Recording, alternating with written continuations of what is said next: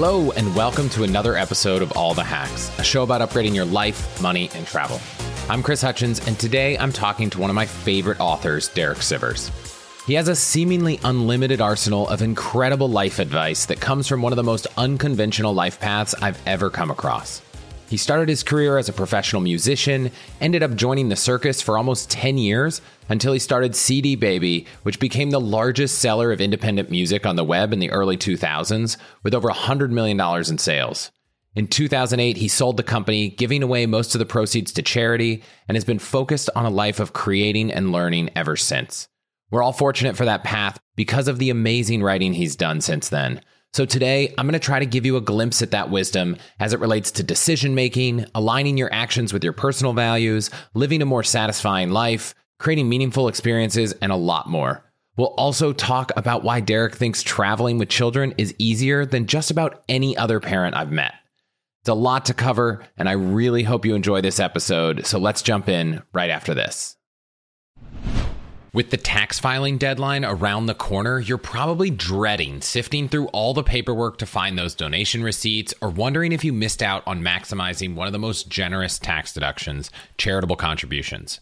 Well, thanks to Daffy, I never have to go digging through emails or desk drawers to find my donation receipts, and I'm proud to be partnering with them for this episode because they've helped me be more intentional with my giving and maximize the tax benefits of charitable giving all in one place. Daffy is a modern platform and app for charitable giving, allowing you to give to any 501c3 across the US with just a few taps. And because it houses all your charitable contributions, you only have one place to go at tax time, and you can easily automate and optimize your giving. Daffy does all of that by helping you set up a donor advised fund, or DAF, which is a tax advantaged account that lets you contribute cash, stock, or crypto on a one time or recurring basis take the tax deduction at the time of the contribution and then distribute that money to over 1.5 million charities, schools, and faith based organizations whenever you want to. So head on over to allthehacks.com slash Daffy if you want to start giving today. And for a limited time, if you visit that link, you can get a free $25 to give to the charity of your choice. Again, that's allthehacks.com slash Daffy, D A F F Y. Derek, thanks for being here. Thanks, Chris. So, from the outside looking in, when I read everything you write, I'm like, gosh, this guy has it all figured out. And for every aspect of life, I'm always like, oh, there's probably a post Derek wrote. I could just search up about this thing I'm trying to make a decision or be a better parent. Do you feel like you have everything figured out? I'm an explorer. So at any given moment, I might have figured out right now, or I might have figured out yesterday's exploration and what I want to do about it. But then give it a few days and I'm off to somewhere new. I want to make a bit of a theme of this because I think the average person listening isn't comfortable with that level of exploration in their life. How do you get comfortable saying, well, maybe I don't have to have this job. Maybe I don't have to live in this place and reframing it around what you want to do in the moment or what you should be doing is there a thing, maybe a tappiness that you kind of use to guide your exploration? Intellectual interest, but also I'm usually led by whatever it feels I'm lacking now.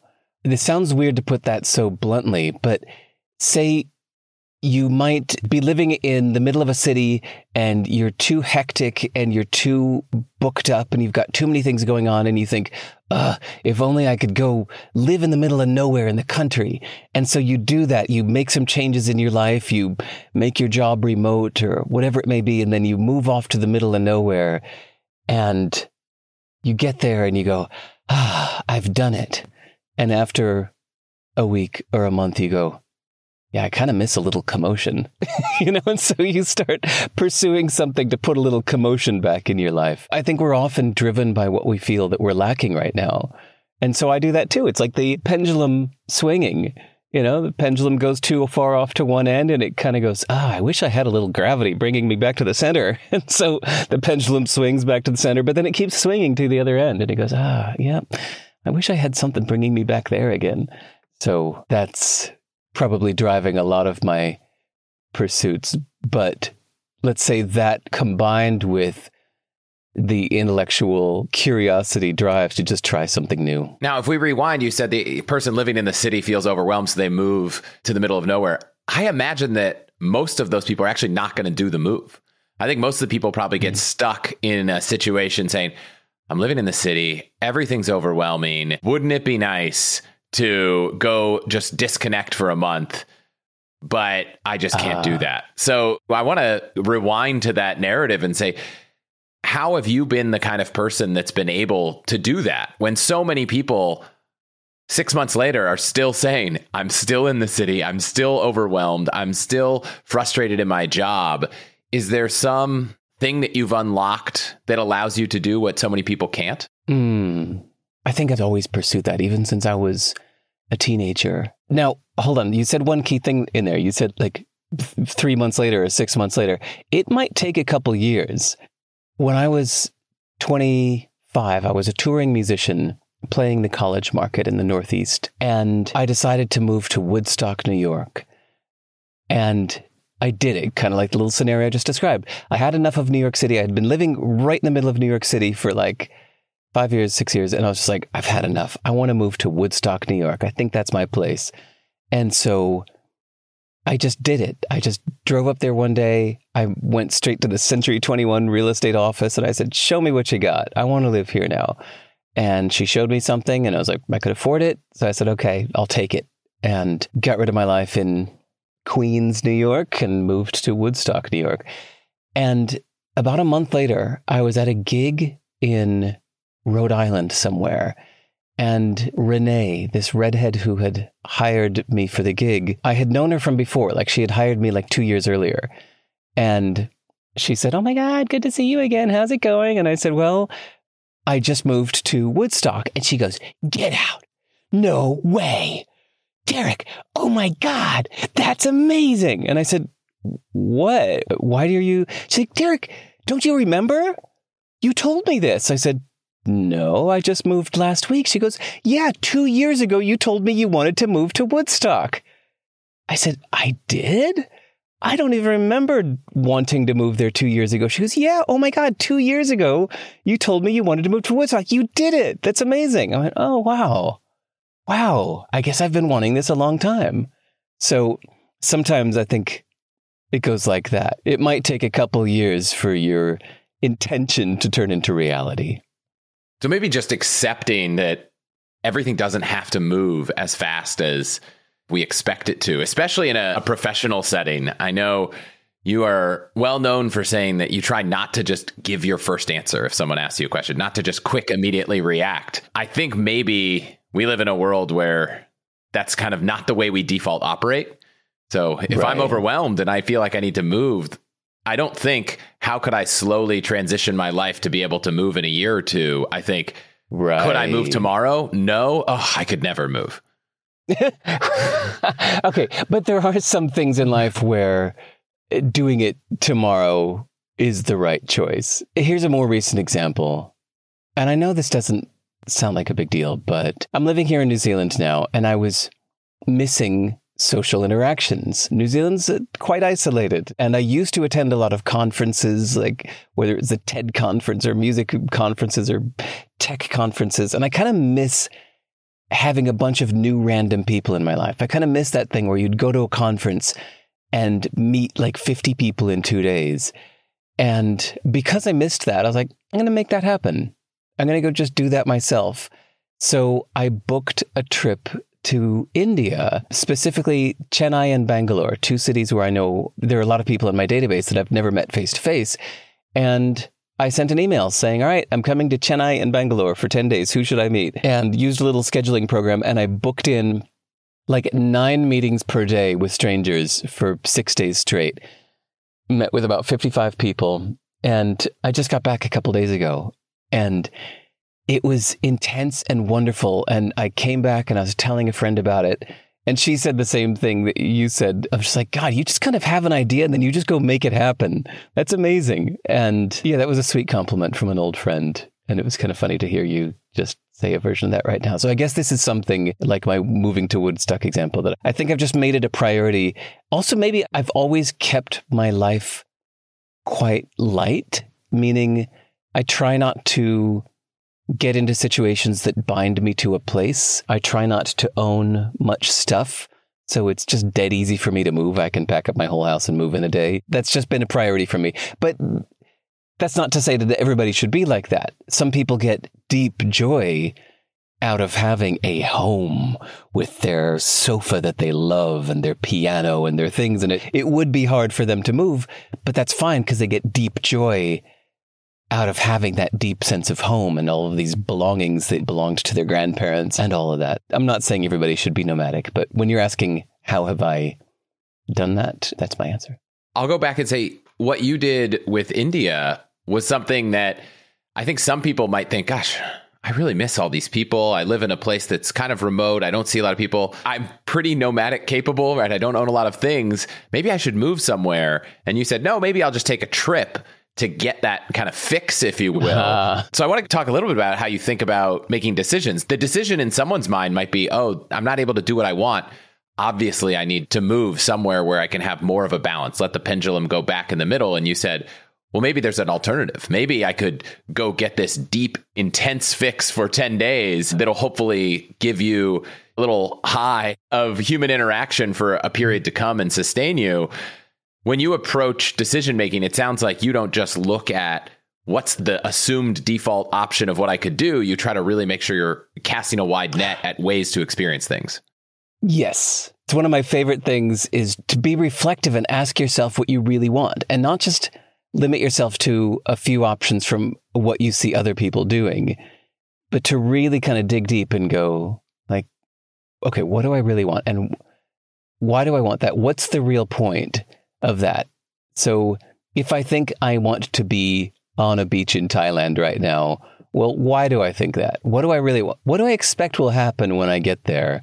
Why is it that I need a beach in Thailand? Could it be a beach anywhere? Is it just the quiet that I want? And you may keep asking yourself these questions and get to the actual answer, which is that, yeah, my home is too noisy. I hate all the clamoring here. I live right above a train station or something and it's too noisy in my home, really what I'm pursuing is the silence. Well, do you need to go to Thailand to get silence? Is that the sustainable solution to that? No, maybe I need to soundproof my office.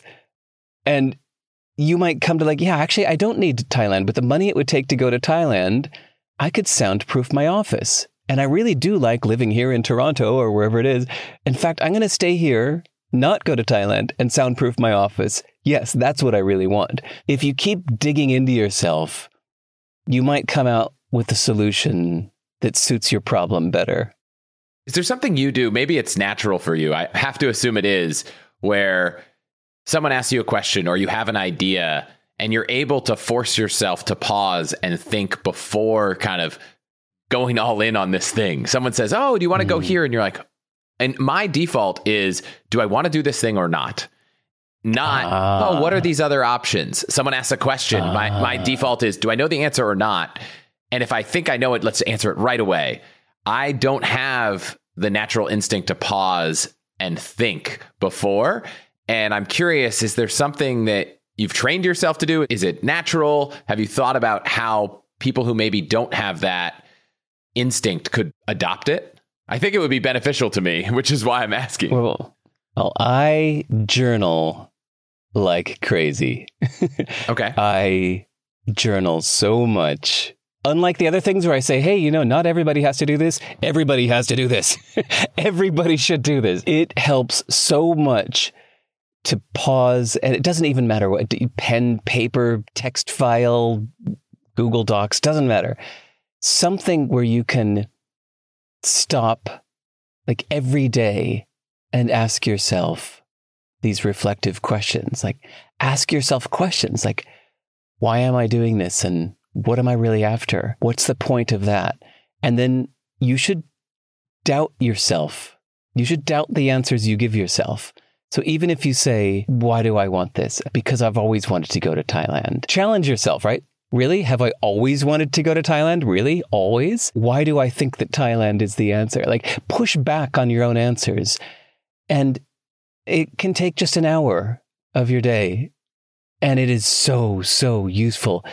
And if you say that I don't have an hour in the day, well, the hell you don't. You know, like turn off other things and do this because where it takes you makes all the difference in the world. And are there prompts that you use, or is it just whatever's happening in the day?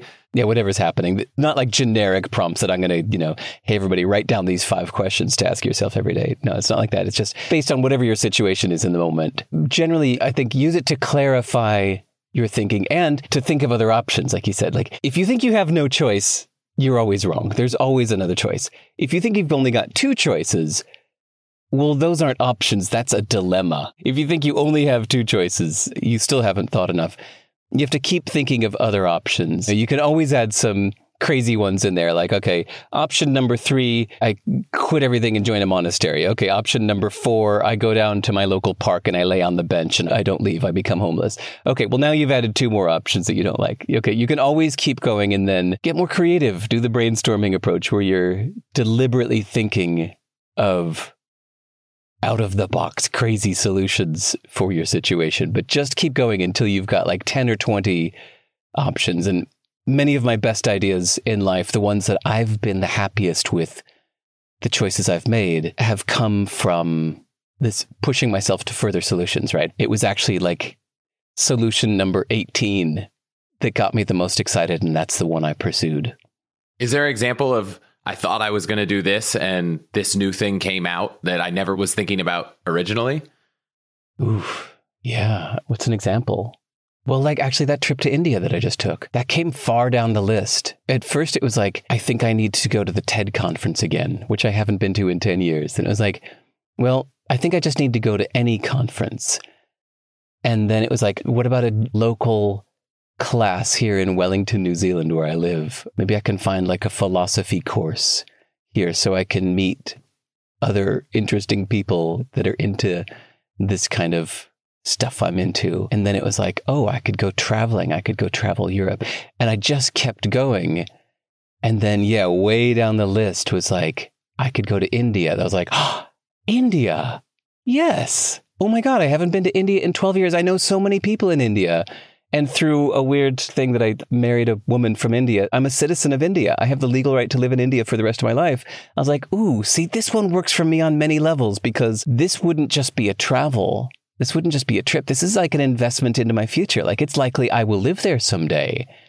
And so getting to know it better now, meeting people now would be an investment into future long term friendships, not just a quick romp at a conference. So yeah, that came way down the list. And that's one example. And again, I just got back from this trip, so it's on my mind right now. But I met so many interesting people there and had so many fascinating conversations. It was just what I needed. And yeah, that solution did not come until I had really spent an hour in my journal thinking of different solutions. I love it. I'm going to propose for people who might be like me thinking, gosh, journaling, I want to try, but I'm not sure what. What I hear is take some decision you're thinking about making and maybe just spend an hour by yourself with a notebook, a pen, not a computer, and just kind of think of different ways that you could have a different outcome. Instead of journaling, I'm going to call it brainstorming because I think we might be more familiar with how to start doing that. But at the end of the day, it's just writing things down and thinking about them. So you can you can call it whatever you want. But I like this idea. I'm not a disciplined journaling person, but I feel like I'm going to try to take your advice after this and at least commit to it. I'm not disciplined either about it. It is absolutely not a discipline. To me, it's just sanity. It's like I've been doing this since I was a teenager and I'm 53 now. So almost every day I hit some point where I need to clarify my thoughts on something. What might even be about somebody, like somebody's pissed you off and you find that you're all upset. You need to kind of stop and clarify your thoughts instead of just sitting there and feeling angry. You're like, wait, why am I feeling angry? What's this really about? And so instead of just sitting there on your sofa stewing, just like open your thing, whatever it is, your paper notebook or your, in my case, I just use a plain text file. I just open up a plain text file and I just start typing. There's no discipline to it at all. It's just like, what the hell? I am so angry right now. Why am I angry? Because this person did that thing. Well, so what? Why does that matter? Well, because this. And I'll just kind of have this dialogue with myself. Like I said, and like kind of challenging and pushing back. I hear that I don't know much about this, but I've heard that this is similar to something called cognitive behavioral therapy. And it is known to be one of the few things that works for people with depression or anxiety or other major life problems, cognitive behavioral therapy works wonders. I heard that a couple times, and when I just looked into what it is, it sounds like it's what I've been doing in my journal since I was a teenager. So I could say it in my very undisciplined way that it's worked wonders for me. And most of the major life decisions that I've made have come from that process. It sounds a little bit also like rubber duck debugging. I don't know if yeah, you, are totally. familiar as a way to make decisions. You know, I think you wrote a post about getting mentors' advice without actually ever yeah. speaking with them. I don't know about you, but I'm using the new year as an excuse to get fitness back in my routine. And if you're going to work out, why not have the best performance apparel out there, which I think is Vuori, and I'm excited to be partnering with them for this episode. Vuori makes performance apparel that's incredibly versatile. Everything is designed to work out in, but doesn't look or feel like it at all. And it is so freaking comfortable, you will want to wear it all the time. Seriously, I'm pretty sure it's more comfortable than whatever you're wearing right now, unless it's Vuori, in which case you know what I mean. And it's not just for men. My wife Amy is just as obsessed with Vuori as I am.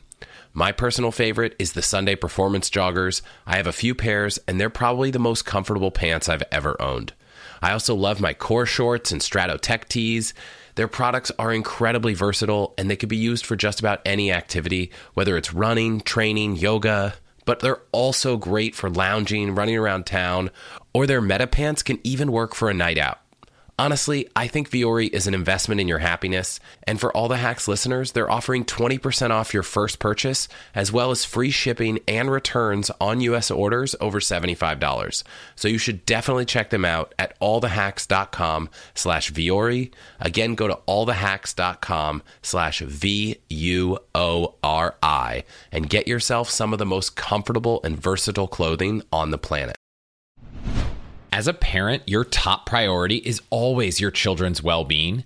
You want to give them everything they need to grow and thrive, both now and in the future, which is why I'm excited to partner with Fabric by Gerber Life for this episode. With term life insurance from Fabric, you can help protect your family so their future is secure no matter what happens. Fabric was designed by parents for parents to help you get a high quality, surprisingly affordable term life insurance policy in less than 10 minutes. And when I say surprisingly affordable, I actually went online to compare prices and I found Fabric to be highly competitive with great policies like a million dollars in coverage for less than a dollar a day. It takes less than 10 minutes to apply, and you could be offered coverage instantly with no health exam required. So, Protect your family today with Fabric by Gerber Life. Get your personalized quote in seconds at meetfabric.com slash all the hacks. That's meetfabric.com slash all the hacks. M-E-E-T fabric.com slash all the hacks. Policies issued by Western Southern Life Assurance Company, not available in certain states. Prices subject to underwriting and health questions. Wait, should we just tell the listeners for quickly? So the rubber ducking comes from First, it's from back in the day when people had those big monitors, the big CRT monitors on their desktop computers. That you could actually put something on top. Yeah, where you could put things on top. And so computer programmers started a habit of putting a little rubber duck on top of their monitor. And whenever they were trying to get work through a programming problem where they're stuck, it was like, okay, tell the duck. And so you'd say to the duck, like, the reason I'm stuck is because I can't figure out this. Well, then why can't you figure out that? Because what I'm trying to get is the instances table to match with the something table. Well, why can't you do that? Because it's, and so yeah, explain it to the rubber duck and it'll help you clarify your thoughts. Yeah, so that's definitely what I'm doing in my journal. Then changing the subject, you said the mentors that, yeah, I often, when journaling, I'll ask myself, like, what would Seth Godin say? like, he's a hero of mine. And he's such a wise guy beyond his marketing that he talks about. He's just wise in general. Like his approach to life is very thoughtful and measured. And he's a friend that I could call. But before calling him, I ask myself, if I were to call Seth right now, what would he probably say? I'm like, I know what he would say. He would say this. And I'd like write that. And then that ends up helping me get to a good solution for myself without ever having to bother Seth Godin. So yeah, I wrote a post about that, like how to ask your mentors for help or something like that. And I just basically described this process, like ask yourself what the mentors would say. I love it. I'll try to find all the links to everything we talk about, put it in the show notes so people can find it. I met someone once and I offered to help them with a challenge. And they said, no, no, no, I don't want your help yet. I have a rule. I try to spend 15 minutes at least on my own trying to solve something before I ask for anyone to spend their time to help me out. And I was like, oh, wow. Nice. To use one of your phrases, this person is making it easy for me to say no mm. on my own. And so it's something I've tried to do in my own life is I feel like plenty of us are overwhelmed. We have lots of stuff going on and we could talk in a bit about how to slow down and say no and only focus on the things you care about. But one way that I can kind of contribute to the problem or relieving the problem is just trying not to ask everyone to help me out until I've tried to do some work on my own. And yeah. my snarky reply to close friends and family members for years was always the let me google that for you site if you've ever been there right. which was someone yeah. text you and they're like do you know a good italian restaurant in dallas and i'm like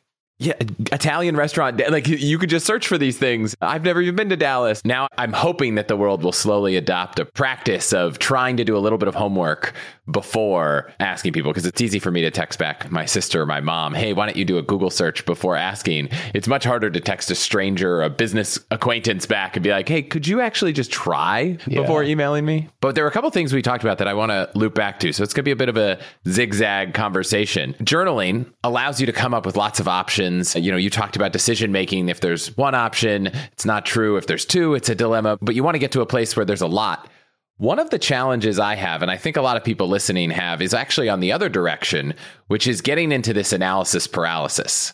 So, uh, a few weeks ago, I did an episode about insurance, and I went down this crazy rabbit hole of how do I get the best homeowners and auto and umbrella policies for my life which led to, oh, there's all these carriers. I should go get a quote from all of them and I should analyze all these details. And believe me, I did not have a dilemma or a, a, a or B. It was like there weren't enough letters in the alphabet to define the option set I had. And then you're like, oh, well, if I go with this one, it's a little bit more expensive. But if our SUV breaks down, they guarantee that I could rent an SUV instead of just an economy car. But this other one offers this other feature. And for me, it was a struggle. I searched to see if you'd written about this because I was like, ah, I know someone who might have some advice. Then I tried to think about what would Derek say, and I couldn't really come up with it. So I'll just ask you, how would you suggest people think about making decisions when there are too many options and they're struggling? Oof. For me, one option usually leaps out as the one that makes me feel the best. And it's not always rational and that's okay. And then if it doesn't, I just pick one that seems to rationally work. And then it's a mindset of that picking anything is better than picking nothing. If it's something that you have to pick. Okay, so wait, what do I mean by that? There's a great value in launching, for example. I've met some people that have been working on their book for so long without launching it, without calling it complete, that they're reaping none of the benefits of having the book out there in the public, right? So at some point with anything you're creating, whether it's a blog post or a decision, you realize, all right, well, I just have to finish this thing. I have to finish this choice. I have to finish this article that I'm working on.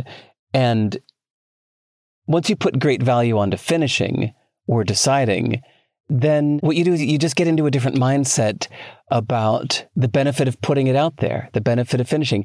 Like, say, you can make any choice great through just deciding to make the best of it. Okay, but wait, sorry, that answer was a little mushy. Related to this insurance thing, I'm looking back and I'm thinking there were two moments where I could have done what you suggested that would have made it a lot faster and I probably would have felt a lot better. One was for some reason, and I can't really explain why. Maybe it's the positive reviews, maybe it's the word of mouth, the consumer reports rating. It just felt like USAA as an insurance carrier was where like I kind of just wanted to end up. Every time I was about to hit the recalculate button, I was like, come on, just be really competitive so I could just be done with this. Yes. So one answer was if you have that feeling, just own it and be like, yeah, it might be a little more expensive. Let's move forward. That was one. The alternative version, let's say you don't have that, is well, right now, the problem was that we were using one carrier and they just couldn't continue to insure the house because the house had kind of appreciated and it wasn't a good fit. So we needed to move carriers. Instead of making it about the big decision of we have to have a new insurance carrier. So this is not a do I need this or not? We absolutely need this. But instead of trying to find the best possible thing, I could have picked the first carrier that could do what we needed and put that policy into place, be done with the policy that I have now that I know is not good, and then decided, okay, is it worth continuing to evaluate the landscape? Because what I was doing was I actually had two problems. I had I have something that doesn't work and I need something that works. And I'm also interested in finding the best thing. And because I was solving them both at the same time, I was actually delaying getting the thing in place that I needed to do more urgently. And if I had just picked anything, it might have been more expensive, but I would have been done with problem A. And I probably could have said, is it really worth trying to solve problem B right now? But when I put the two problems together, I made it seem like they were equally as important. So if you could just pick anything that is good and then decide whether you want to go on the quest for great or go on to another quest for good in your life. I don't know. That's me trying All to right. philosophize your feedback, but I could have completely butchered it. No, uh, you nailed it. That was wonderful. All right, Chris, I've got three topics you just brought up. Okay. I'm going to name them first so we can remember to come back to them. Number one, the coin toss. Number two, the paradox of choice. Number three, theory versus practice. Okay. Coin toss. The reason to flip a coin when you're making a decision is not to let the heads or the tails actually decide it. It's to notice how you feel when the coin is in the air. Like you just said about USAA. If you were to do the coin toss with USAA, you would have been like, oh, please land on USAA. And as soon as you notice that feeling in yourself, it's like, okay, I think I've just decided. It isn't actually the coin that decides, it's the pressure of that, like, oh God, here it comes. Here's the final decision. And then you notice which one you're actually leaning towards. Okay, that is to be valued because emotions matter.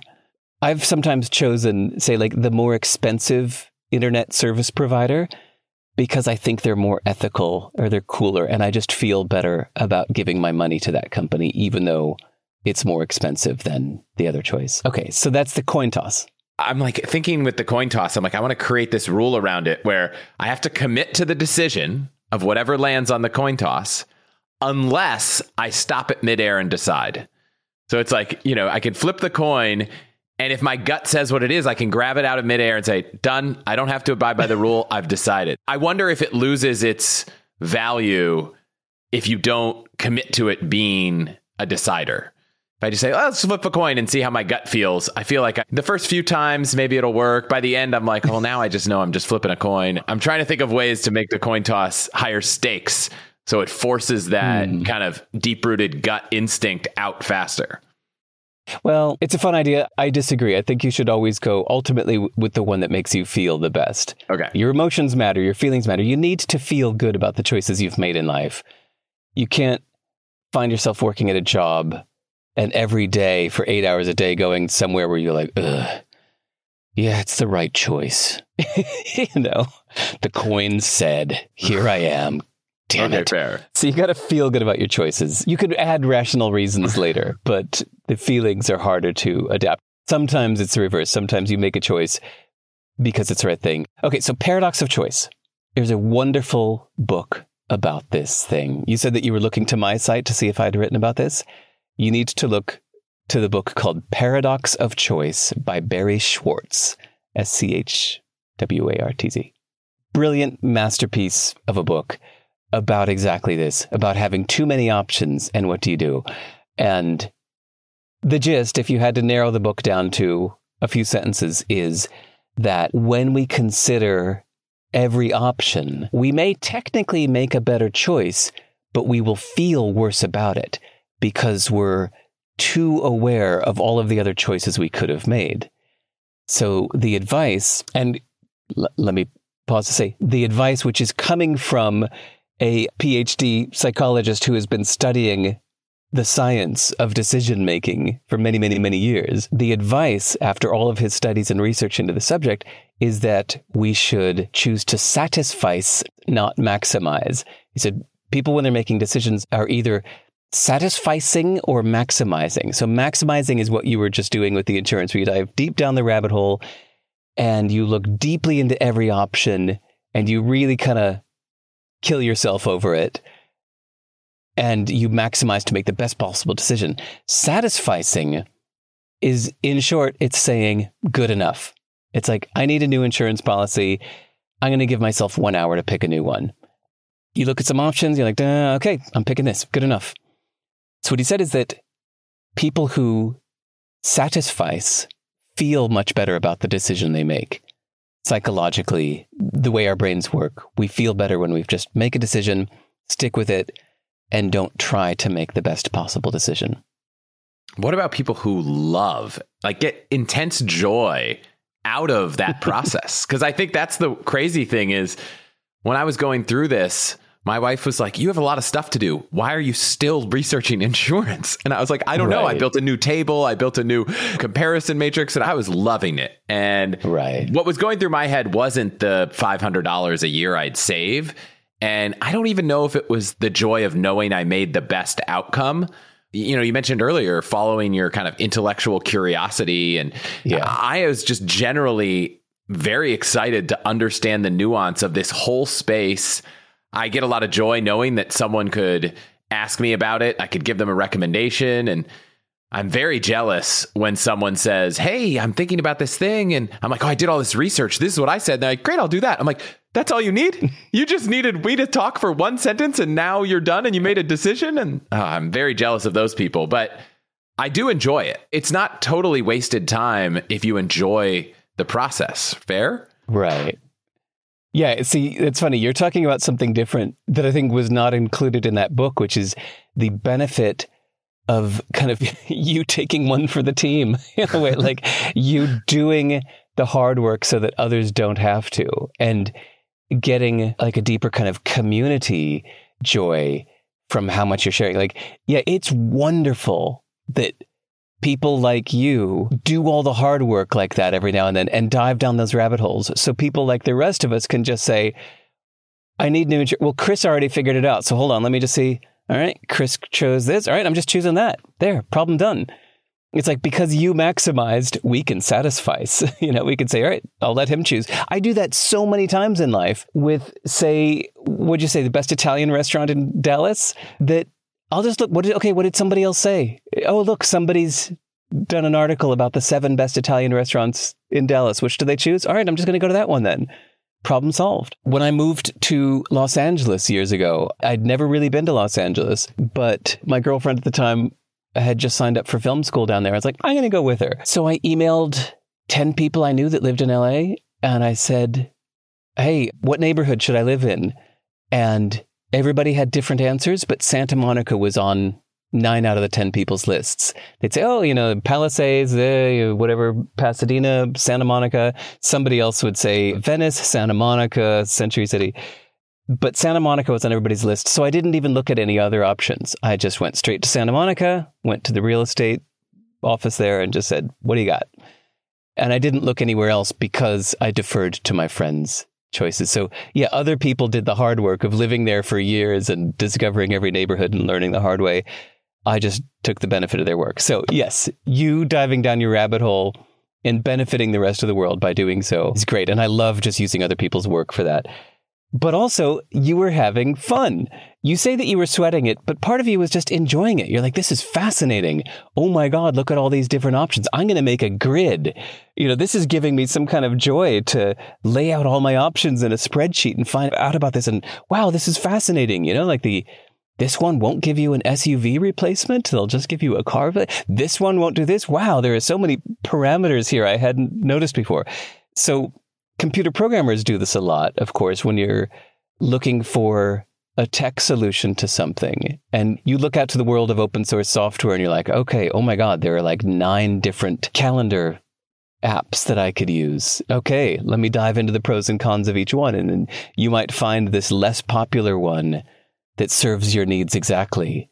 But boy, it was kind of interesting to learn about all the different features that you hadn't even considered in these. And we might just enjoy that process. And somebody might say it's a stupid use of your time, but if you're finding it fascinating, well, then it's, you're kind of like choosing this over watching a movie, right? Like other people would just sit there and stare at a TV screen. You're engaging with the world and uh, getting entertainment out of doing this. And lastly, my example that I got made fun of a lot for was when I was running my company, CD Baby, for 10 years.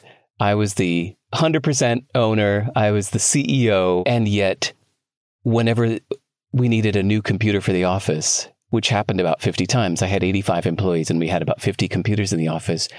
I would build the computer myself. I would go down to the electronics store, get the motherboard, pick out the CPU, the graphics card, the hard drive, the case, the power supply, and I would thoroughly enjoy being in the office at night after everybody had left, building a computer while listening to music. And once it was all put together, I would install Linux onto it and get it working. And then the morning I'd set it up at somebody's desk and like, ah, that was fun. And somebody teased me years later saying sarcastically, like, yeah, that was a good use of the CEO's time. And I'd said it fucking was. It was a great use of my time because I loved doing it. Like, I wouldn't want to outsource that joy to somebody else. Like, I really loved those evenings at the office putting a computer together. I find it very peaceful. Some people do crossword puzzles for that same joy, right? You don't outsource the crossword puzzle to have somebody else solve it for you. You do it yourself because you enjoy it. I think it's a message that we probably haven't shared enough in this show is that if you really enjoy that process, sometimes it's stressful. I've had moments where I'm mm-hmm. like an hour into comparing the distribution of one to five ratings on Korean restaurants in LA, and I should have stopped and flipped a coin. It wouldn't have mattered. And sometimes I think it's too much, but there are times where it's really enjoyable. And even when it's yeah. a lot, it can be fun. And I like the fact that you've been able to prioritize pursuing things that make you happy and that you enjoy and stimulate you intellectually. And I think we probably don't do that enough as an average person in society. Hey, wait, Chris. So remember when I like named those three things, the coin toss, the paradox of choice? There was a third one. Theory versus practice. Yes, we haven't done that yet. So many times I've found myself in my journal thinking, maybe this, maybe that and you realize there's so many things in life that in theory sound good, but in practice are not, or vice versa. And so I've learned the hard way that you have to just try these things. You have to just go do it. And it even comes with choices like yours about insurance. I'm really glad that you gave that example of like, maybe I'll just pick one now just to get out of my situation. And then if I don't like it, I'll change again. That to me is a beautiful little example of trying something in practice instead of just in theory. So there have been uh, major life decisions I've made, like moving here to New Zealand. That came from this similar kind of dilemma. I was sitting in Singapore with my ex who said, I hate it here. And I was like, okay, so where else can we go? New Zealand seems nice. We've never actually lived there, but seems like a nice place to to be like, let's try it. Like, we'll never know what New Zealand is like unless we just try it. And it took a few months of paperwork to become a resident uh, in order to stay long enough to really try living here. But you have to do these things in practice, not just in theory, just to see what it's really like, with the understanding that I'm still just trying it. This isn't like a final decision. This is still just, I'm going to try this option, but I need to try it in practice, not just in theory. Has that changed? You talk about moving and living different places. You have a family or you have a child. How does that affect your ability to live this kind of nomadic lifestyle or put these theories into practice, or has it not? It has. We let the tangent go earlier, but you said something about, you know, the fact that I went to India for only 10 days instead of deciding to move there. Dude, if my kid wasn't in school in New Zealand right now, and if his mother didn't work for the New Zealand government and need to be here, I would be living in India right now. I loved that trip so much. I just wanted to cancel my return flight home. I met so many wonderful people there. It was one of those moments in my life, and I've had a few of these, where you go somewhere and it just like everything in you is just a yes. You're like, oh my God, yes, this is where I need to be. And so a few times in my life, I've done this where I just was visiting somewhere and I just canceled my return flight and stayed. I was living in Santa Monica, uh, California when I went to New York City for a friend's wedding, and it was a three day trip. And I went there with just basically three days of clothes, attended the wedding, but just something about like getting out of the train in Penn Station and walking out into Manhattan and like the energy of the place. I was like, oh, hell yeah, this is what I need right now. I was like, I could fly back to Santa Monica to get my clothes, but that would put a lot of pollution into the air. And I think my clothes aren't even worth that much. So I just canceled my return flight and bought some new clothes and stayed. And I lived in New York for a year. And so, yeah, I just had that moment last week in India of just like, damn, I just want to stay here. This is where I need to be now. But yeah, I've got a kid who's 11 and in school now, and his mom works for the government. And here we are. So instead, I'm just going to use that restriction in my life, that creative restriction to work within that. So I'll just go visit more often. There's been so much talk lately about AI, and I love playing around with ChatGPT, but the AI tool I actually use most is Notion AI, and I'm excited to be partnering with them for this episode. As I've said many times, I literally use Notion every day for notes, trip planning, managing our family, and most importantly, running this podcast. It's definitely one of my all time favorite tools, and it only got better with Notion AI, which can help you automate tedious tasks and streamline your workflow. For example, you can save time and write faster by letting Notion AI handle the brainstorm and first draft, or turn messy notes into something really polished. I've been using it for the past few months and it's blown my mind on multiple occasions. In fact, when I was trying to explain homeowners insurance, I just asked Notion AI to, quote, write a paragraph overview of what homeowners insurance is for, and boom. I can tell you firsthand that Notion AI helps you work faster, write better, think bigger, and do tasks that normally take you hours in just seconds. And the best part, for a limited time, try Notion AI for free when you go to notion.com slash all the hacks. That's lowercase letters, notion.com slash all the hacks to try out the incredible power of Notion AI today. And when you use that link, you're supporting this show. This is a limited time offer. Try Notion AI for free right now at notion.com slash all the hacks. It is astonishing how much of our personal information is online, and in the last few months, I've been trying to remove as much of Amy and my info as possible.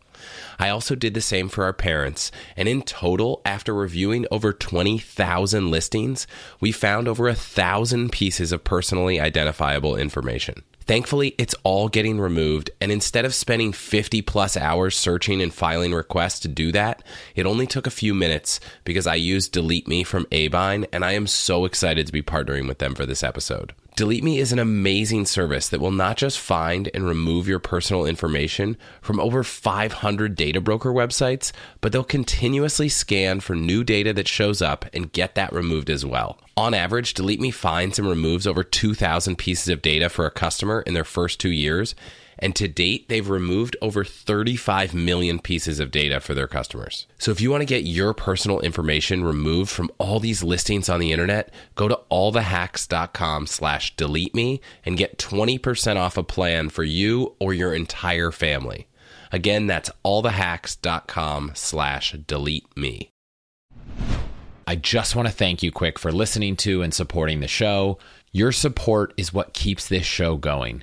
To get all of the URLs, codes, deals, and discounts from our partners, you can go to allthehacks.com slash deals. So please consider supporting those who support us. So I want to come back to parenting at some point. A lot of these tangents, you said something earlier about heroes, and I know you have some perspective on how thinking about heroes can be valuable to thinking about what you want to do.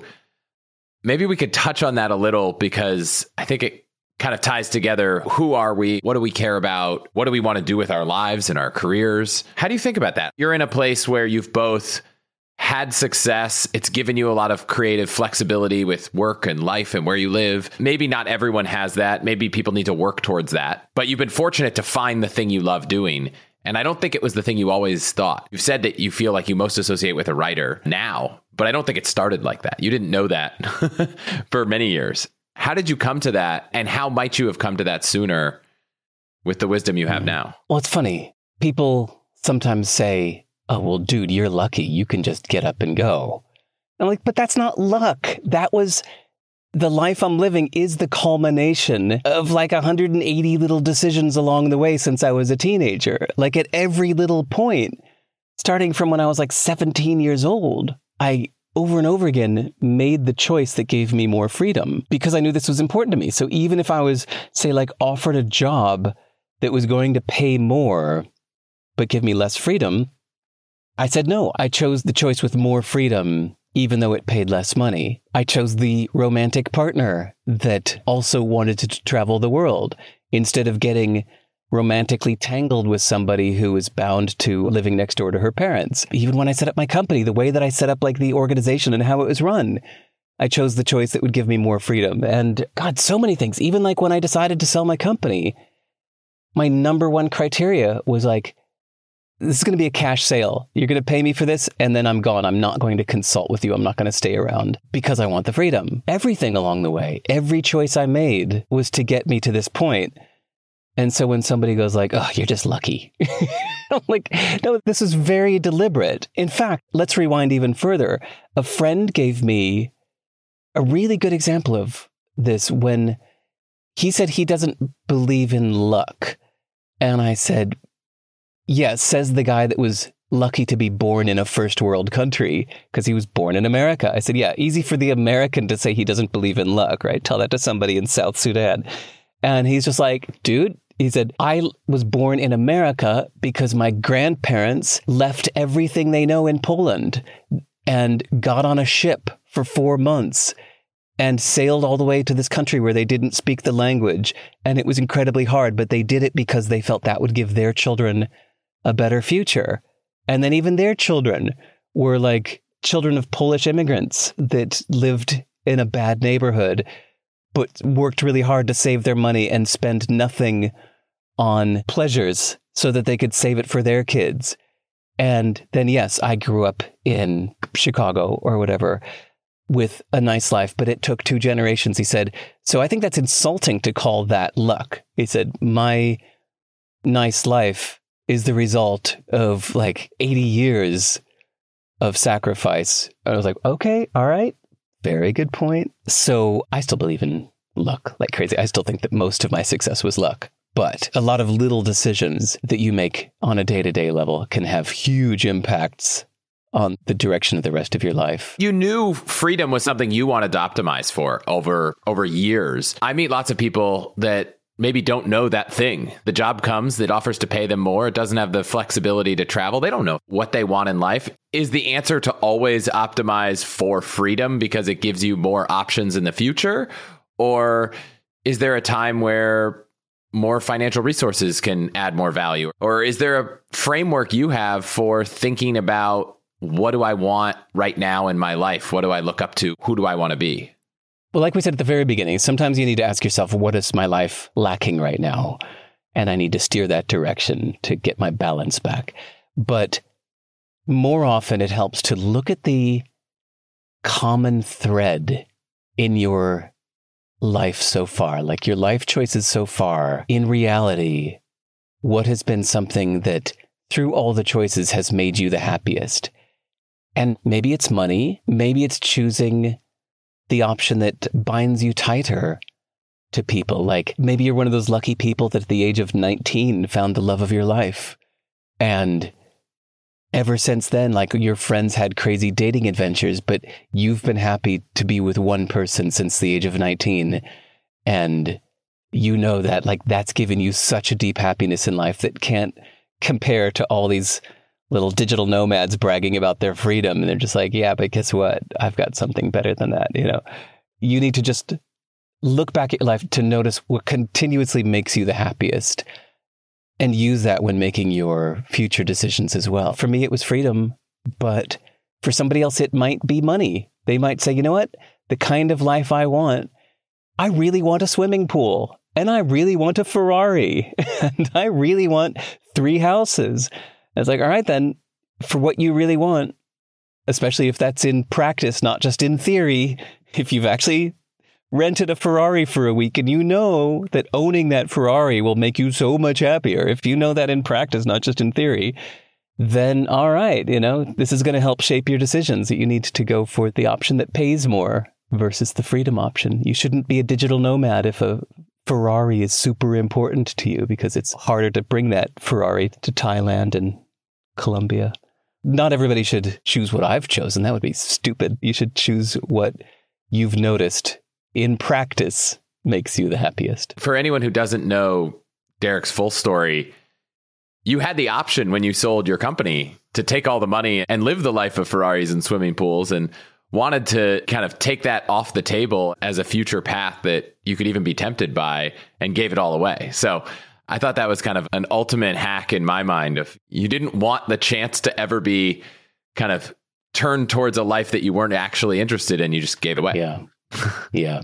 I noticed from the past, I knew that choice would make me happier. It was really obvious when I was looking at all the different options of what to do when selling my company.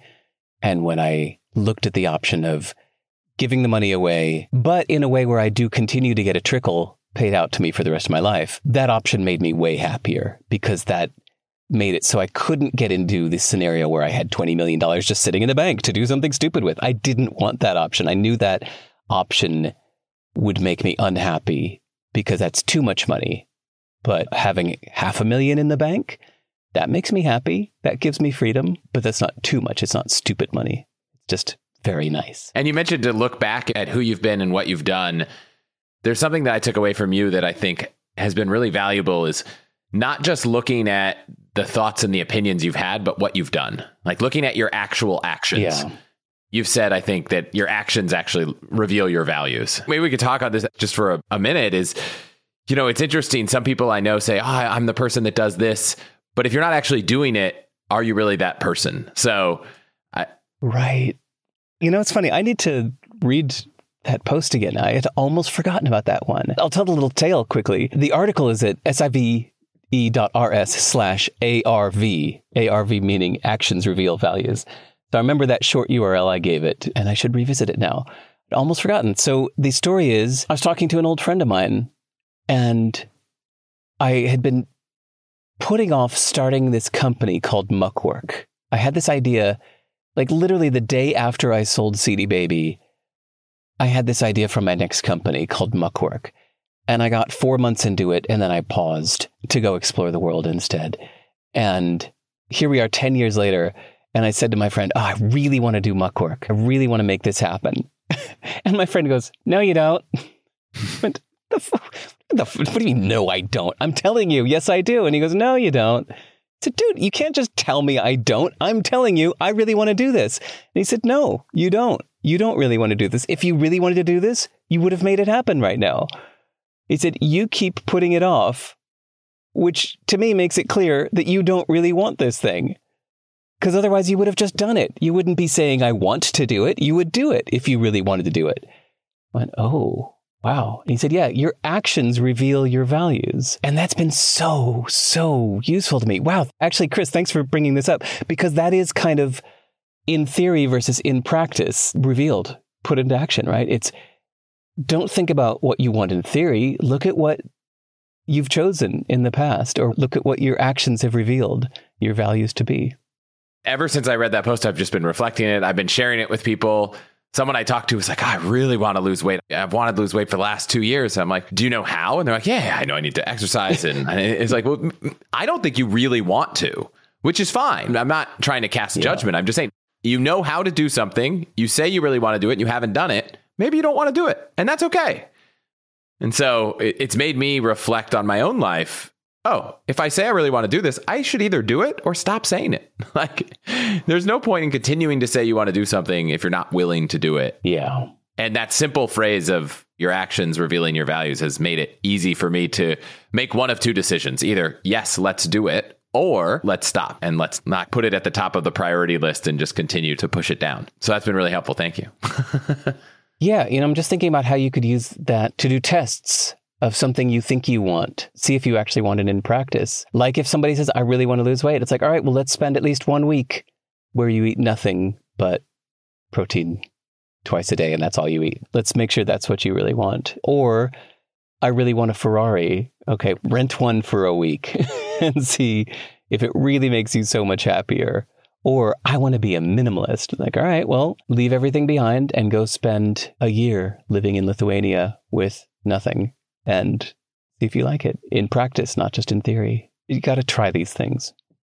Sometimes it reveals itself to be a lot easier. Starting this podcast for me was one where I was like, I'd always wanted to do something. I tried a blog, I tried a newsletter, and I never really found the thing. And once I put the podcast out there, I was like, oh, it's actually, it's not as hard as I had thought. But it wasn't until I realized that if I didn't do it, then I didn't really want to do it in the first place. So why not just force mm. yourself to try? And you're, oh, it's actually, I'm more capable of doing this. It's easier. So for me, I think it's just that framework has helped make it easier for me to do things that probably would have been harder before thinking with that perspective. Uh, there's two things we haven't hit on that I think are really important lessons. One, you've written an entire book that I would encourage people to read about when to say yes and no. And I think someone might look at the title, which is hell yeah or no, and say, oh, you should always either be fervently excited or say no to everything.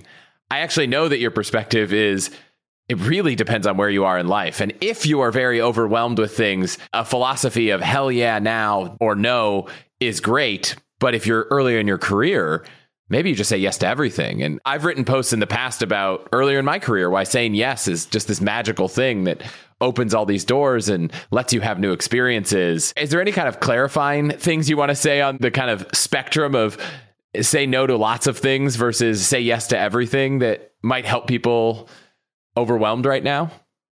I'm really glad that you said that. In fact, you might be the first person that's ever introduce that book by also giving that clarifier right away. Because, yeah, you're right. Almost everybody looks at that and says, yeah, man, hell yeah, or no. I'm just going to follow that from now on. And I get these emails from people that are like straight out of college going, yeah, thanks for saying that, man. I'm, I'm just saying no to everything I don't feel hell yeah about. And I'm like, wait a second, hold on. It's a tool for a specific situation. It's in the toolbox. It's that really unique wrench in case you need to get into the hole and do a Phillips head screw. In general, I think it's better to switch strategies for your correct situation. So, yeah, straight out of college, or if you're young and say if you want more opportunities than you have right now, you want more success than you have right now. Yeah, very often the best solution is to go say yes to everything. Take on as much as you can take on, try it all overcommit yourself and say yes to everything because it's a little bit like lottery tickets. You never know which of these 12 things you're doing at once is going to reward you. And then when one of those 12 things you're doing simultaneously rewards you, then you can like double down on that, get rid of the other 11 and throw everything you've got into this one thing. And then that's when you should raise the bar. Because hell yeah or no basically just means that. It just means raise the bar all the way for what you'll accept. So you want to do that if you're overwhelmed with opportunities and everybody wants a piece of you and you've got so much success coming your way, then that's when you need hell yeah or no as a reminder to raise the bar to let go of these other options because you've got so much going on. So, yeah, so thanks for mentioning that. It's the very first sentence of the article, but it often gets lost in that point. It could also apply to just so much going on in life, right? You have two young kids, you have a job, you have a family, and it wasn't that there were new business opportunities or financial opportunities. It's just life got so busy that to maintain right. sanity, you have to raise the bar. And I found that right. as a 20 something single person, you know, people say, Hey, you want to go to this thing? Yeah, I want to go to this thing. Yeah, I want to do this. Thing. It's easy. And then we have two kids. My wife and I can't go out to every dinner. We can't go to every concert. Yeah. Some of our friends without children are like, Oh, do you guys want to go to Belize for the weekend? We're like, no, that's not a thing we can just do on a whim. And we've created an intentional life that we're happy with, but it just means we can't do those things. So I think right now, this year is a little bit more the year of the hell yeah or no than the say yes to everything. But it's not necessarily yeah. because of opportunity. It's just because the overwhelming nature of life with young children. Thanks for mentioning that because sometimes I think in terms of like business career choices with hell yeah or no, but you're right. It's when you've got a kid, that's your hell yeah, or your kids. And so that helps you say no to everything else. It helps to remember that you'd be better off putting more attention into your kids instead of spreading yourself thin with other things. In fact, I feel like I've unfairly mentioned moving too much in this conversation, but I was living in Singapore when uh, my kid was born. And Singapore is a very exciting, distracting place. I knew a lot of people there. I was super social there. There's so much going on. And even its location within Asia is just a short hop to so many interesting places. And I noticed that the first few months of my kid's life, I was too distracted and I was being pulled different directions. So, a big part of the choice to move to the middle of nowhere in New Zealand was to create an environment where I've just by side effect of my location, I've said no to everything else. So for my kid from age zero to 10 here in New Zealand, I was basically a full time dad. I was in the middle of an island in the Pacific Ocean where just everything else in life became a no because I'm here with my kid and this is my hell yeah. So I want to get to children, but I have one quick question, which is can you talk about the saying no part? Because I think it's very easy for a lot of people to say, this is the hell yeah thing. And then they get an email from someone's like, hey, I'd love to pick your brain about this thing. you know, mm-hmm. do you want to grab a coffee? And I think saying no is something people find very hard. And they almost feel like I'm going to look bad by saying no. People are going to think that I don't care. And you've said a few things that have given me perspective there that I think would just be helpful for people to understand why saying no might be in some weird way polite or a better way to do it. Yeah. My number one tip is write a form letter. Take 20 minutes and write a very nice generic no with a little elaboration like, hey, I'm so sorry. I'm completely focused on what I'm doing right now. My new book isn't finished yet, and I need to put everything I've got into finishing this. I hope you'll understand. This isn't a permanent no, maybe at some point in the future. I really appreciate that you thought of me for this. I'm honored that you invited me. Whatever, like take 20 minutes and write a nice form letter response and then keep it handy in a word file or a text file or whatever you use so that it might even be five times a day when you get people wanting to pick your brain or come to this thing or hey dude you got a minute to jump on a zoom call. You could just copy paste select all alt tab control v send. I do my form letter so many times a day. I just have a generic no. And what's nice is that people respond to it every now and then going wow that's the nicest no I've ever received. And dude, you're actually kind of inspiring how you're keeping your head down in your work. Man, I should be more like that. Like you think people are going to be mad, but actually people often get inspired by how you say no to their random things. I wouldn't necessarily put this in a form letter, but I heard you say once that you say no so that you leave your calendar open to say yes. And if yeah. someone's calendar is always full, it's almost like, oh man, this person isn't leaving enough time for exciting things. When I just said that, like, for 10 years, I was basically a full time dad, dude, for 10 years, I didn't even have a calendar. There was like literally nothing on my calendar. Maybe like once a year, we would take a flight to go see his grandparents. But yeah, for 10 years, I had nothing on my calendar app. And when somebody would want to schedule, they're like, "Hey, can I call you next Thursday at 3? And I'd go, eh, "I don't." I'm not gonna like bust open the calendar app. You'll be like the only thing in 2018 on my entire calendar for the year. Like, no, just call whenever you want to call. Just call. I'm not gonna schedule I don't do scheduling. I mean, now I do. My kid's 11 now and he's playing with friends. He doesn't need me around so much. So I'm not as much of a full time dad as I was the last 10 years. But yeah, for 10 years, that was fun to just say no to all of it and, and to have this completely empty calendar is such a good feeling. To wake up, God, that's one of my deepest joys. To wake up every day or to wake up any day and have nothing on my calendar for that whole day. Like the whole day is mine. It's such a nice feeling. Let's talk about some of the perspective you had for parenting because I think right before we jumped in, I was sharing your post about parenting with my wife. And we were both like, wow, you kind of talk in it, and I'll put it in the show notes. You can talk about it as much as you want. It's not very long, but how it seems like sometimes by focusing so much on your child, you're just completely selfless and you're just can feel like work. But if you, you present it in a perspective that's like, oh, by doing these things that many of us wish that we could do more for or with our children. You're actually doing things that will help you. And that perspective, I know plenty of people are like, oh, my partner's gone and I've got childcare duty for the whole day.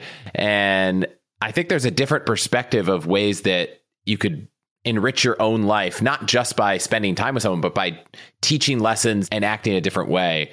I'm curious how you thought of that, how long it took you to come to those realizations. Mm. And remind me, where do you live now? I live in the Bay Area.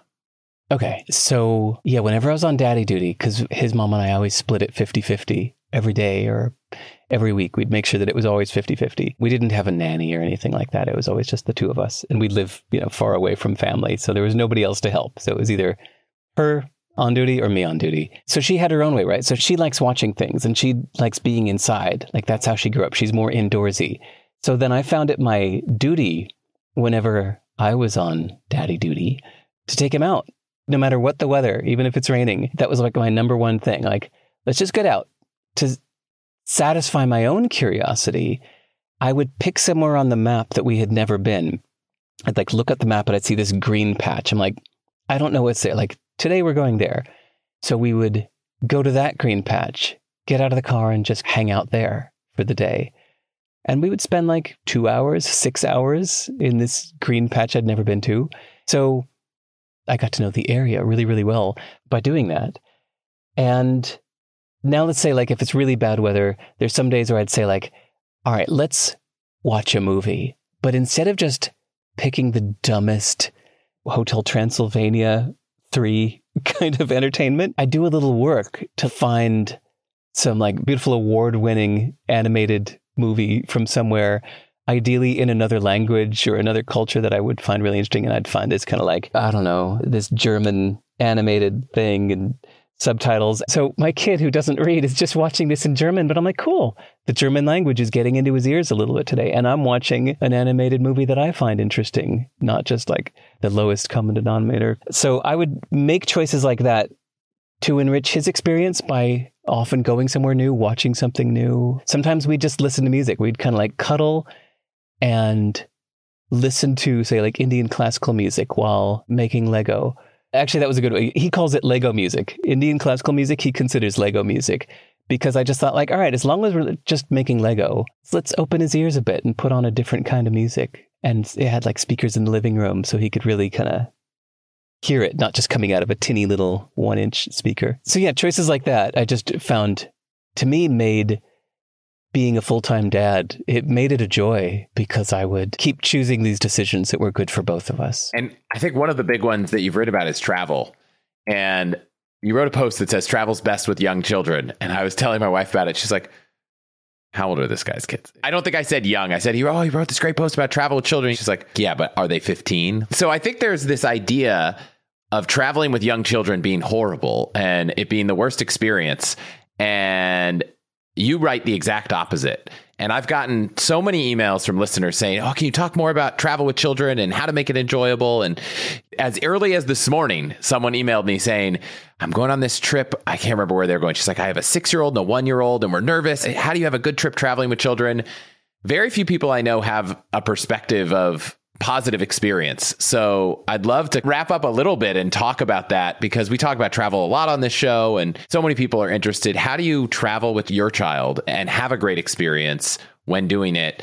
And what advice do you have for people about to go on a trip with their children? I love this subject. I wrote that post because I got so frustrated at people acting like it was just a truism, like traveling with kids is hard, or once you have kids, you can't travel anymore. I was like, damn, like the difference between in theory and in practice, some people just decide in advance, in theory, well, can't travel anymore, got kids now, just gonna have to stay put. No more dreaming for me. But in practice, it's wonderful. Maybe you need to just change your mindset about it in advance. But I just find that for one, you don't need to pack hardly anything because anywhere you go has stuff for kids. I started traveling with our kid when he was three months old and in diapers. And you realize you don't need to pack 50 diapers. You need to pack like six diapers, maybe to get you through the first day. Because anywhere you're going to go has diapers. You don't need to pack toys because anywhere you go is going to have toys. And if he's really stuck for entertainment and really needs a physical thing beyond just the one or two things that you bring with, then there are new physical things wherever you go. And I don't mean like things to buy. It may just be like random items found in the grass or on the street corner can be fascinating. God, he got so much joy out of this like rusty spring he found once in the gutter. We went to Wales and he found this rusty spring in the gutter that he just held onto for a week and just loved this spring. And that was like his favorite toy for the whole week while we were traveling in England that he found it literally in the gutter in Wales. So you don't need to pack much. That's a big one. As long as you leave early, like don't forget that the airport itself is a fascinating destination for kids. Like, oh my God, it might as well practically be Disneyland. There is so much there. So you get to the airport way early, like four hours early. There's no rush, there's no stress because your kids love to explore the airport. Even when he's just a little choo choo crawling baby, he loved the attention from so many strangers. Like oh, suddenly there's like hundreds of faces looking at him and he'd be like, oh. You know, like so many strangers want to play with him. He loved hanging out at the airport. So then the flight itself, my number one advice for kids under the age of two or three is I know this is going to sound radical, but I actually got this from a great book called Brain Rules for Baby by John Medina. University of Washington, a neuroscientist, has been studying brain development in babies for years. And his number one bit of advice, well, sorry, number two bit of advice. Number one bit of advice was help your kids feel safe. Like number one, kids need to feel safe so they can flourish. But number two was, he said, no screens before the age of two. And in fact, the longer they can go without screens in front of them, the better. But he said, like, absolutely do not let your kid stare at a screen before the age of two. So I heeded his advice. And we had no screens in the house, no iPads, no movies, whatever, before the age of two. But the one exception is when we would get on a flight. And because he'd had no screens at all in his life, you wonder how to keep a kid still in a seat. Like let them watch the screen. Suddenly he was just hypnotized and he would be absolutely still on a flight to the point where many different times, oh, when the flight was done, we'd be getting up, exiting the plane, and somebody in front of us or behind us would go, Whoa, there was a kid here that whole time. And they didn't even know because their kid was so hypnotized by the screen. So I don't know. That was a good hack. And hey, that's why we're here, right? All the hacks. So that was a good hack. And then when you get to a place, you don't try to force your kid into your adult schedule. You don't say, all right, we're going to Paris. We're going to see the Louvre. We're going to see the Eiffel Tower. We're going to look at the Arc de Triomphe at one o'clock and we're going to get it. You just let go of all that. Traveling with kids is so nice to just get to a destination and let go of your expectations to basically let your kid and circumstance lead the way. You're just going to get there and then you just go out into the world with your kid and like let them explore and let them lead the way. Isn't that a Whitney Houston song? You just let them lead and be on their schedule. What I love about that is then you get to experience this place through your kid's eyes. Right. So I remember taking my kid to Thailand when he was like six months old. He was a crawling baby. He wasn't even walking, he was just crawling. And we would just go someplace like a temple that was gorgeous with the big golden stupas and just let him crawl around. And he would just be crawling around this temple and everybody's giving him attention. He'd play with strangers. A Buddhist monk picks him up and holds him and he's loving this attention and people take his picture and he crawls around and the whole time we're just laid back, kind of like enjoying the temple and our baby crawling around. And same thing with like just going out to a park and he's seeing different things. He sees monkeys. Oh my God. You know, like it's all so easy when you let your kid lead the way. Locals connect with you more. Everybody wants to come up and interact with the baby. So all these locals that don't speak English and we can't communicate through language, but sweet old ladies come up and they want to play with your baby. I, I just, I absolutely love it. I kind of don't want to travel without my kid. I think traveling with my kid at any age, and even now, like he just turned 11. I just took him to Japan for two weeks. His mom had to work, so it was just me and him. And it was amazing to go see Japan through his eyes. I've been to Japan a few times in my life, but like I kept myself out of it. I just took us to Kanazawa on the west coast. We just stayed there for four days, then down to Kyoto for four days, then up to Tokyo for four days, stopped at one hot springs resort town on the way so I could experience like a real hot springs resort. And other than that, like just day to day, we'd wake up and I'd say, all right, dude, what do you want to do? You lead. I'll follow you. And it was so unexpected. I thought he'd be overwhelmed by Tokyo, but he loved it. In fact, sometimes when I was kind of tired, he's like, let's go out again. He said, let's go down this alley. And I just let him lead the way. He's like, let's go see what's upstairs. All right, sure. And uh, it was great. It introduced so much randomness. He chose things I wouldn't have chosen. He's like my favorite travel partner and has been since he was born. So I think travel with kids is easy and wonderful. We went to London and Paris in December with two kids, six months and two and a half. we didn't try to cram in the Louvre. We picked places that, at least in Paris's case, we'd both been to before. One of the challenges that I'm curious to hear your perspective on. Maybe this gets better after multiple times. This is our first kind of trip to a city with kids. A part of it was like, oh, we're so used to how much we try to accomplish on a trip. With children, you just have to cut your expectations way back. So I think if we wanted to have an enjoyable trip each day, the goal was what's the one thing we're going to do today? Our list pre kids was like, here's the eight things we'll do. Now it's one. And I wonder now if we went back, we weren't going in with eight. Maybe we had two and we realized one was more sustainable.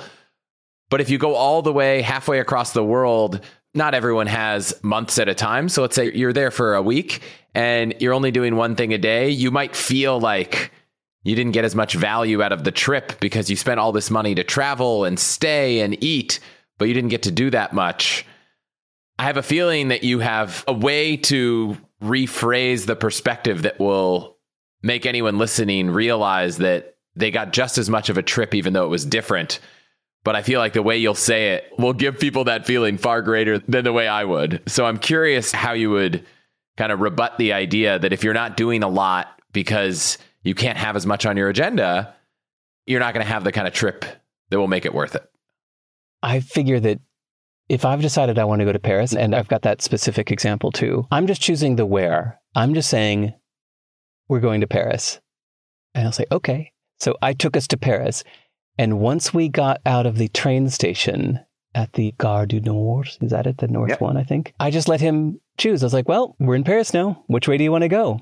And he was like, go that way. I said, okay. And I just followed him. And I'm so glad I did because at every turn, he just decided where he wanted to go. He led the way. And at one point, he found this huge cardboard box that was as big as he is. And he's like, Dad, check out this box. And he got inside this cardboard box. And for the next half an hour, he walked the streets of Paris inside a big cardboard box. And I got such joy out of that. I made a little phone movie of it of the streets of Paris like in a busy center part of town with him taking up the whole sidewalk, walking inside this big cardboard box and everybody doing these double takes like, what the hell? And me just cracking up at the juxtaposition of not only is my kid taking up the sidewalk, walking in a huge cardboard box, but OMFG Paris. Like to be doing this in Paris. And oh my God, there's the Eiffel Tower in the background as my kid is like walking in a cardboard box. And then at some point, he sees a huge staircase. It's like starting to get dark. It's dusk. And uh, he's like, whoa. He said, look at all those stairs. He said, let's go this way. I said, all right. He's out of the box at this point. And we go up and up and up and up and up these steps. And we get to the top and we take this turn and it's like, oh, one of the most top five beautiful things I've ever seen in my life. He accidentally led us to Sacre Coeur, the big giant cathedral, which just because it was dusk was like being lit up by floodlights, but the sky was like dark blue. And it's at the top of the stairs, but you don't expect it. Like you turn up the stairs and suddenly it's just staring at you. And it's like, oh my God, it looked so surreal. And was one of my favorite things on that whole trip was us accidentally discovering Sacre Coeur, which I had only seen in postcards or, you know, photos at that point. I'd never seen it in person. And it was only because he led the way. Like that wasn't on my itinerary and I wouldn't have put it on my itinerary. I didn't even really know what it was called. I had just seen pictures of it before. But yeah, letting your kids lead the way makes them happy and it leads to so many wonderful random encounters. Yeah, I think it's just about reframing what makes a good trip, right? It, it, yeah. In, in an earlier life, a great trip to Paris might have involved ticking off a few restaurants your friends had recommended, right. seeing a few museums.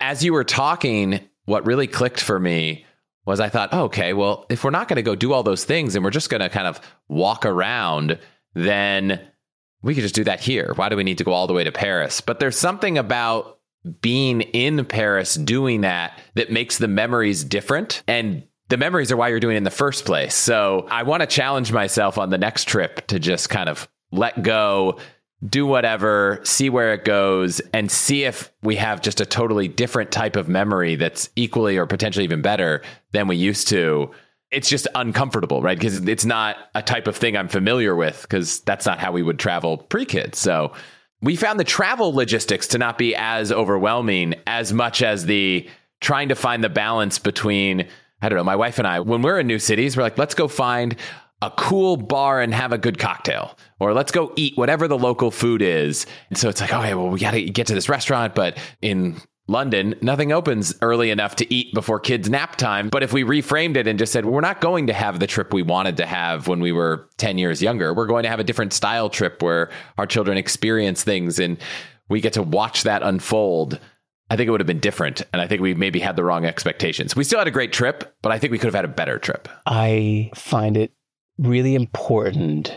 This is just my values. Nobody listening has to adopt my values, but a lot of the reason I was traveling was for him as much as me because I wanted him to know that Paris is a place that he's been and has a connection to. So the trip was when you say like why not just stay home? Yeah, the trip was for him as much as me to know like he can identify so many countries on a map now at age 11 and he's got a little connection to so many of them, even some that he hasn't been to, but I want him to feel a connection to the world. So when somebody says France, he's like, oh, yeah, I've been there. And if somebody says Spain, he's like, oh, yeah, I've been there. I wanted that for his self identity. I want him to feel that the world is his home, not just this one country where we're in right now, but all of it. Like the more of it, the better. So I generally would take him on trips to places we've never been, let him lead the way he gets to feel this sense of autonomy. You never have to worry about him being happy because if your kid is leading the way, I wouldn't know how to do it with two kids. I don't know. But if your kid's leading the way, then he's happy and you get the randomness. But it's more about, yeah, just your kid feeling a connection to this place on earth. That was most important to me. I didn't really care what we did in the place. But the reason I gasped while you were saying that is, Chris, satisficing and maximizing it comes back full circle to the earlier in the conversation of you just described a way of travel that was trying to maximize. You're like, all right, we've got 72 hours in Paris. We are going to go to the best restaurants, the best sites, the best museums. Like that's maximizing. And I think that's the wrong strategy. I think satisficing is the correct strategy for travel with kids. You're just like, all right, I'm just going to book us a trip to Paris and we're going to get off and we're going to spend a few days in Paris. I don't know what's going to happen while we're there. We'll see what happens, but we're going to spend three days in Paris with no expectations. That's probably a better recipe for happiness. It's my eternal struggle is to satisfy, but I will continue to try to make gains towards more satisficing. You should read that book. You should read It's going to stack up a bunch of reasons why you should. I already have it written down. I try not to be distracted and write things down, but every now and then in a conversation, I'm like, well, that deserves to be written down. Okay, so there's two final things. One is around satisficing. There is a story I've somehow managed to hear you tell twice. I've picked random things and sometimes I read it and sometimes I'm like, oh, let's just play. And on your site, you read some of your posts. And it's a perspective that sometimes taking a different path, taking the not perfect, optimal, maximizing path might actually not result in as worse of an outcome as you seem. So one of the reasons I think a lot of us maximize is that we're like we want the best, we want the optimal outcome and if you don't get it in our minds it feels like you'll be spending so much more money, but it might actually only be $10. Could you talk about this bike ride where you stopped to slow down because I think it's a good way to wrap up the conversation because sometimes just taking a different path, it doesn't actually mean that you're getting a much worse outcome in terms of, in your case, how long it took. Right. Okay. So, first the story, and then how it ties back into what we've been talking about. Okay. Because the story is about what happened, and then the how it ties back in is about the psychological experience in your mind, not just the physical experience. Okay, so the story of what actually happened is when I was living in Santa Monica, California on the beach, there is a bike path that goes through the sand there. And I think it's 15 miles or something like that. And for exercise almost every day, I would at some point stop what I was doing and I'd get on my bike and I would do that bike path as fast as I could. Like, you know, really like head down and kind of like you know, pushing as hard as I could to like do this in the name of exercise. Like I'm going to do this track. And I would do the 15 miles back and forth. I don't remember if it was exactly 15 miles, but I do remember that after the first or second time, the time it would take me would it was almost always exactly 43 minutes. If it was a really windy day, maybe a little more, but almost never less than 43 minutes. So 43 minutes every time. But after doing this for a few months, I realized I was getting less motivated to do it. It's like, it's not so much fun, this kind of. I'd always get really red faced. It would take me like an hour to cool down afterwards. I'd have to take like a cold shower. And even then, I would like continue sweating even after a cold shower. So one day I was just like, I just need to chill. I'm just going to relax and do the same ride but at like half my normal pace. So I get on my bike and I'm just like, ah, just going like a granny, you know, sitting more upright, you know, looking around. And I was just like on my same path. And there were dolphins jumping in the ocean that day. I was like, wow, dolphins. That's so badass. I grew up in Chicago. I'm looking at dolphins. And yes, in the Marina Del Rey, I went to under Marina Del Rey, there were a whole bunch of pelicans that were perching on the breakwater thing. And at one point, when I rode my bike near them, the pelicans all went. I was like, "Whoa, pelicans!" Oh, and then like one of them shit in my mouth. it was like the taste of like digested oyster shells. Like, so that was a really unique experience. So then I get back to my starting point where I would always time myself, and I looked at my watch, and it had been forty-five minutes. I was like, "Wait a minute, no way!" Like, I'm usually doing it in 43 minutes. I thought it would be like an hour and a half. I felt like I was going half speed. But I guess just because of the strength of my legs or whatever, I was going about the same pace, even though it felt like half the effort. So that just blew my mind. And yeah, I double checked. Yeah, 45 minutes. Oh my God. So, like, that became a metaphor for how you can just relax and put in so much less effort and get almost the same result objectively, but psychologically you feel so much better about it. So, yeah, full circle to what we're talking about, whether it's travel or decision making. To me, the psychological experience matters more than anything. So, yes, I could force my kid to go to the eight things I want to see in Paris and force him to sit next to me at a fancy restaurant that he doesn't like because damn it, it says that this has the best, you know, creme brulee in Paris.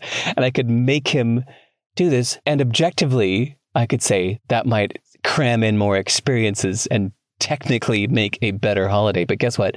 The psychological experience of it would be worse than if I just book the flight, get there, and just let my kid lead the way. I might see less stuff, but the psychological experience of it will be better. I definitely value and prioritize the psychological, the inner experience of something.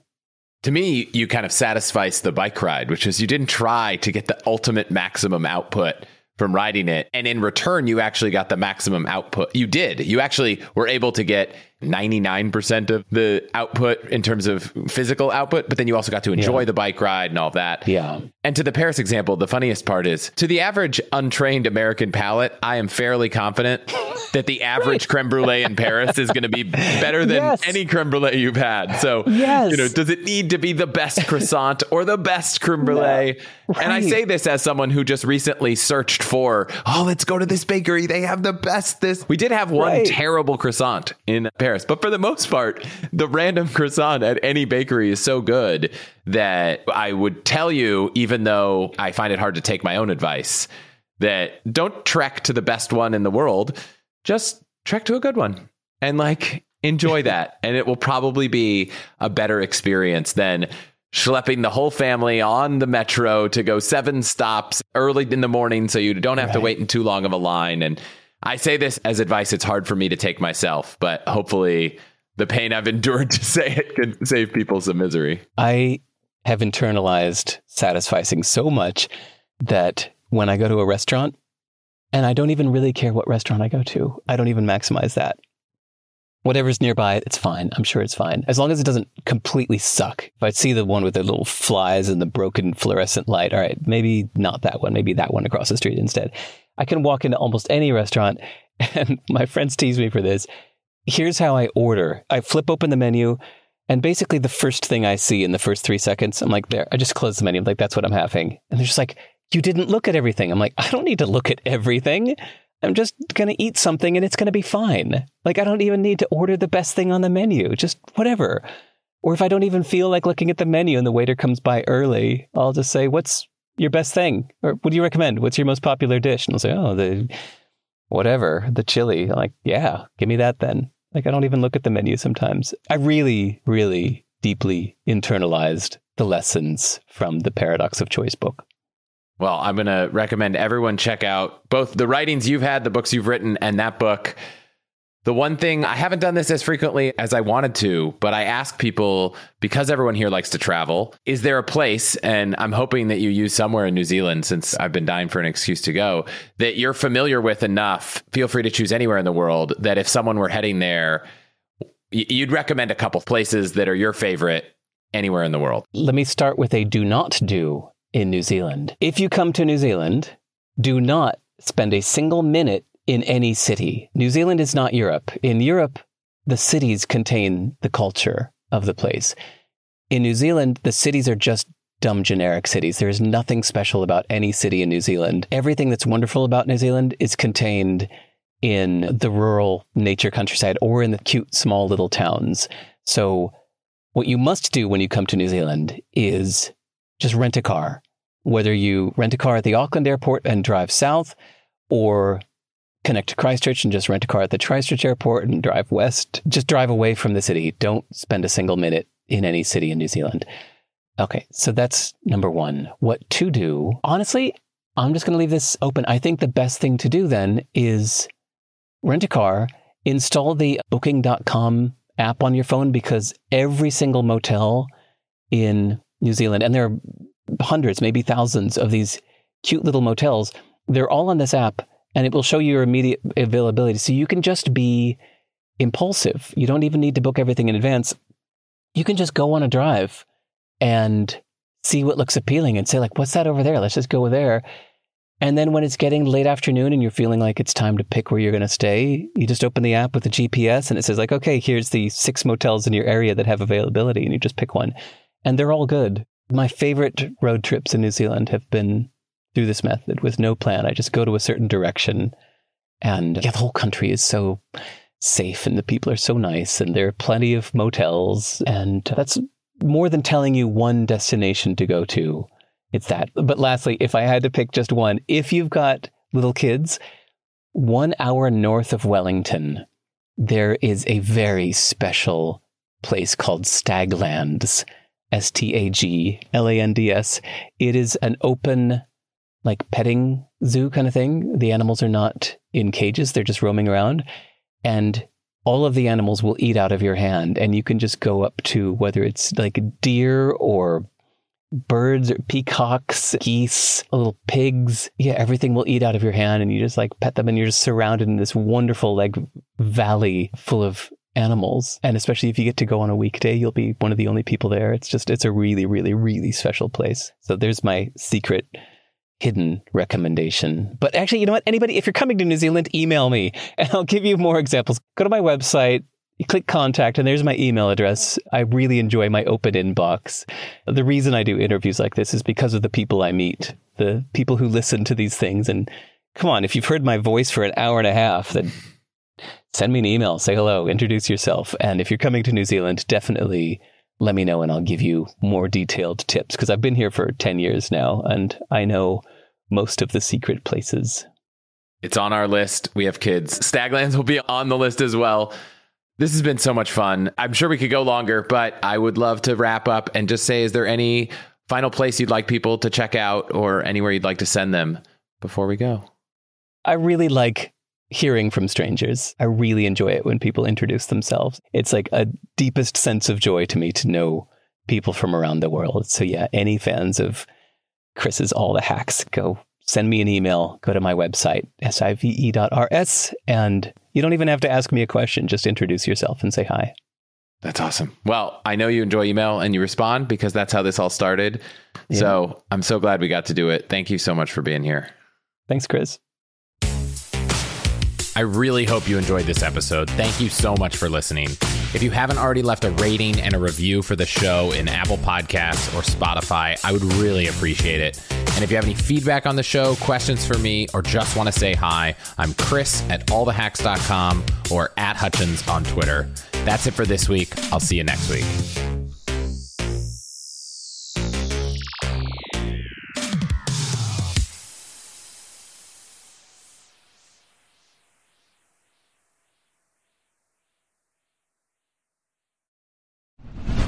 What's the best way to help you and your finances thrive? The answer can be overwhelming with all the financial misinformation out there. So I want to talk about an amazing resource, the NerdWallet Smart Money podcast, where every week NerdWallet's in-house experts and financial journalists set things straight and help you make smart decisions with your money. The nerds have already helped me get smarter about saving money on groceries, avoiding some of the latest financial scams, and boosting my credit score since it's actually been going a little bit up and a little bit more down lately as I've been taking advantage of a few recent credit card offers. They also explain the real impact that the latest financial headlines could have on your life so you'll get the clarity you need to make smart decisions with confidence. Weekly financial check ins with Smart Money help you spend more time doing what matters and less time worrying about what doesn't. Let NerdWallet's trusted experts untangle today's web of financial misinformation. Listen to NerdWallet's Smart Money podcast on your favorite podcast app. Future you will thank you.